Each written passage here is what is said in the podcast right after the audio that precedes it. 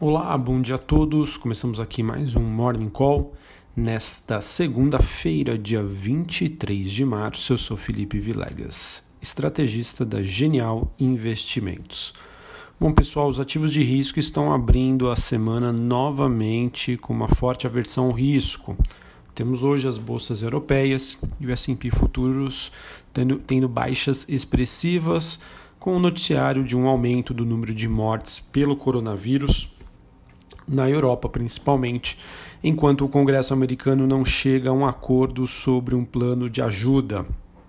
Podemos dizer que a volatilidade segue bastante alta. É, quando no início né, da, da abertura dos mercados ontem, o S&P futuro chegou a cair 5%, atingindo o limite de baixa, e depois acabou reduzindo as quedas para em torno de 3%, que é o patamar de agora. Na Índia, as bolsas desabaram mais de 10%, com um bloqueio em grande parte da economia diante da disparada dos casos do vírus por lá. O dólar sobe quanto, quanto contra a maioria das moedas emergentes e tudo isso, né, falando sobre os efeitos do coronavírus, acontecem pois neste final de semana mais de duas mil pessoas morreram pelo vírus apenas na Itália e na Espanha. E isso tem assustado bastante o investidor. Bom, pessoal, é, acho que tem muita coisa que aconteceu no final de semana. Foi um final de semana aí cheio de notícias, mas eu vou tentar passar aqui os principais fatos para vocês. Bom, a começar por ontem, no início da noite, o Congresso dos Estados Unidos acabou falhando em chegar a um acordo para um pacote fiscal mais compreensivo, que seria essencial é, e de extrema importância para conter a crise econômica. Porém, né, apesar disso ter causado aí um efeito negativo no mercado, vale lembrar que em 2008 a TARP, né, que foi um principal programa de estabilização financeira na época, ele também não foi aprovado na sua primeira votação no Congresso americano. Depois disso, vimos um forte adicional movimento de baixa das bolsas, porém o pacote foi revisto e alguns dias depois aprovado. Então, a gente espera que isso aconteça novamente. Não é nenhuma garantia, mas a gente espera que isso aconteça e traga um alívio para os mercados. É, assim, a gente também acredita que pacotes fiscais mais relevantes ainda sejam aprovados nas próximas semanas. É, e não somente isso, a gente espera que, o, que os mercados encontrem uma luz no fim do túnel com um noticiário melhor sobre o coronavírus. Né? Digamos, pessoal, que os lockdowns, ou seja, as tentativas do governo de colocar as pessoas em quarentena estão começando a ser vistos como excessivos e como efeitos colaterais na economia demasiados. Tá, pessoal? Quando eu digo a luz no final do túnel, é, é um, sobre algum noticiário de tratamento do coronavírus, né? Pelo que a gente olha aqui de, de notícias ainda não oficiais, né? Mas é, de pessoas que estão comentando, que estão mais a par do assunto, é, da utilização de um coquetel né, envolvendo hidroxicloroquina, uma coisa assim. Me perdoe se eu falei o nome da substância errado. Parece que em vários países isso já está sendo utilizado, inclusive aqui no Brasil e as respostas parecem muito positivas. Tá? Se realmente houver né, uma confirmação, uma força-tarefa das autoridades de saúde para autorizarem a utilização deste medicamento que já é utilizado é, para combate à, mal malária e, do, e, doenças também é, autoimunes, isso deve trazer um alívio imenso para os mercados. Pode, pode ser finalmente aí um ponto de virada. O que acontece, pessoal? Por que, que o mercado está tão estressado? Tá? E por que, que ah, as ações nos Estados Unidos ontem atingiram é, os seus limites de baixa. É, foi por conta das expectativas também em relação ao crescimento das, dos Estados Unidos. Né? Um, um dos presidentes do Fed disse a Bloomberg né, que espera uma queda de 50% do PIB no segundo trimestre, um desemprego caindo 30%, né, a taxa de desemprego nos Estados Unidos, que foi divulgada em fevereiro, é, está em 3,5%. Né, a gente também teve o Morgan Stanley prevendo uma queda de 30% do PIB americano no segundo TRI, o Goldman Sachs estimando um recuo de 25%. Então, é, a gente observa né, os uh, os, os, agentes do mercado, né, os, os estudiosos, os economistas, dizendo que sim, é necessário os lockdowns, né, o objetivo disso é achatar a curva de contaminação para não sobrecarregar o sistema público, mas pelo que eu observo, né, parece que isso está sendo feito com um certo exagero, né, ao, ao, aos governos estipularem uma data muito longa, né, ou colocarem aí por prazos indeterminados. Então, pessoal, o melhor cenário é nós tivermos aí algum noticiário é, envolvendo um tratamento tá, para o coronavírus, para pessoas já infectadas, e o quanto antes né, os governos é, tirarem as pessoas do lockdown, né, para que as pessoas, para que, que a economia volte a andar, né, independente aí se vai ter ainda vírus ou não, isso vai ser muito importante para a reação dos mercados, tá? Novamente temos um momento muito delicado, muito sensível, né? É sim, sem sombra de dúvida, saúde em primeiro lugar, né? Só que os governos precisam tomar muito cuidado, porque é um cuidado também muito excessivo com a saúde pode prejudicar em muito a, a economia, tá? Então Sim, os governos têm um grande desafio, saúde em primeiro lugar, mas o quanto antes né, houver uma atitude rápida dos órgãos de saúde para tentar aí ver soluções de combate a, ao avanço da doença né, provocado pelo coronavírus, melhor. E acredito eu que esta semana pode ser tensa muito por conta disso. Né, dos mercados começando aí a precificar muito tempo de lockdown, muito tempo de quarentena. Isso vai ser trágico aí para as economias globais, tá certo? Pessoal, só também reiterando um assunto que eu comentei na semana passada, ficou faltando informações, eu aqui peço desculpas, tá? Eu estava dizendo que o cenário aqui no Brasil poderia piorar se não houvesse é, um posicionamento dos governos, de que poderia estourar uma bomba, de que era um boato de internet, tá? Mas que poderia surgir.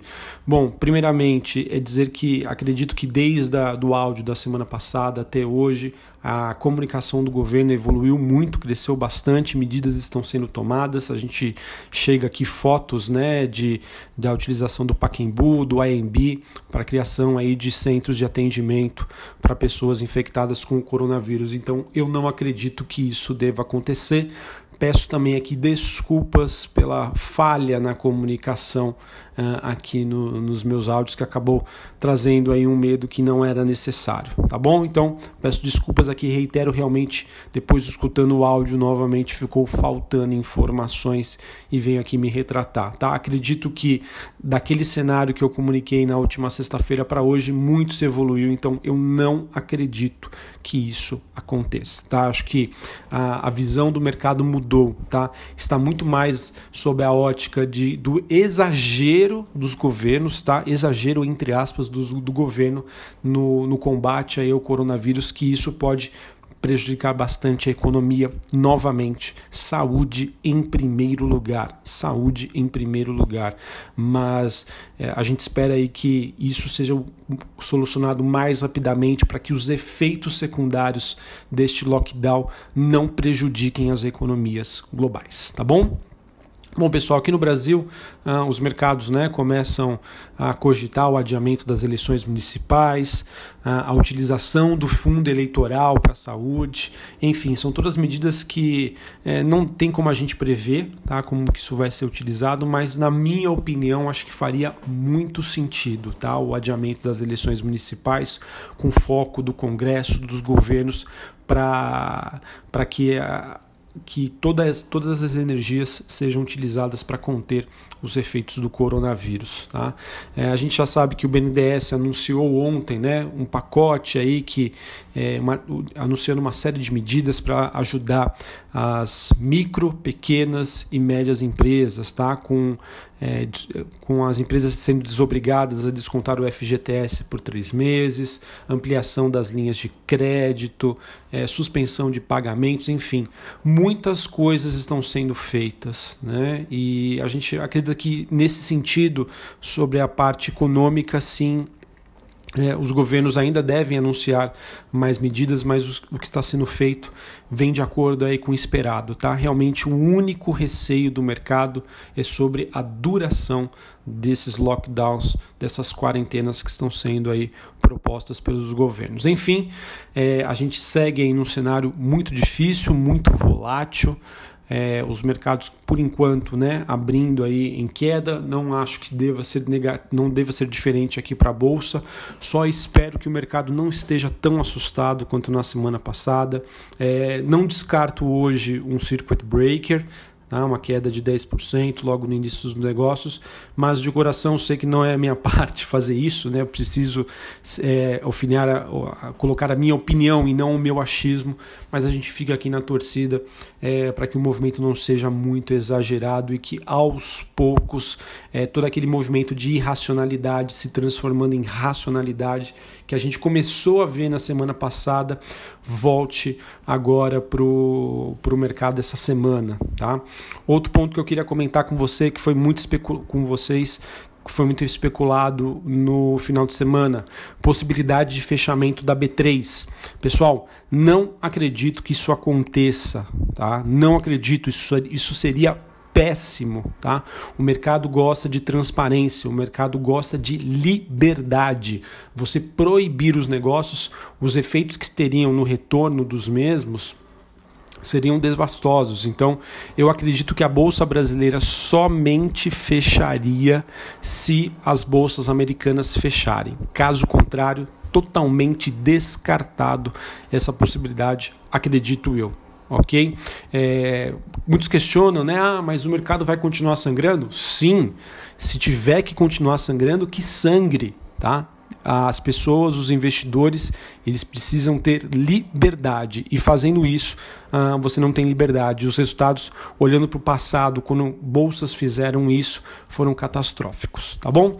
Bom, pessoal, em relação ao noticiário corporativo, acho que pouquíssimas novidades.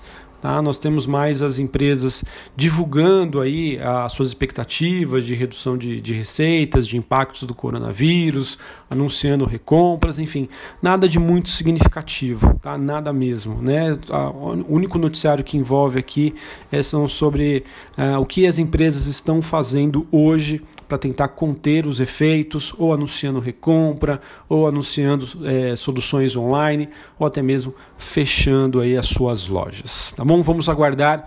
É, começamos a semana tensa, mas eu espero de coração que a gente tenha novidades mais positivas e que a gente ache uma luz no final do túnel. Principalmente, pessoal, ela vai vir ou com uma queda né, na, no crescimento de casos na Europa, principalmente Itália e Espanha, ou é, pela solução aí que, que a gente espera que seja encontrada para um tratamento para pessoas do coronavírus, porque isso seria muito positivo, tá? Isso seria positivo porque o que, o que as pessoas o que os governos têm medo hoje é de que, a, a, o, como não, não existe um tratamento oficial, né, o sistema de saúde pode entrar em colapso. Agora, se a gente tem um tratamento que, inclusive, pode ser feito pelas pessoas em casa, né, sem a necessidade da utilização de UTIs, isso facilitaria bastante, tá bom? Então a gente começa a semana ruim, mas eu espero, espero que a gente termine a, a nossa essa semana aí, a quase última semana do mês de março, com notícias e novidades aí para trazer um alívio para os mercados. Um abraço a todos, uma ótima segunda-feira, uma ótima semana e até a próxima. Valeu!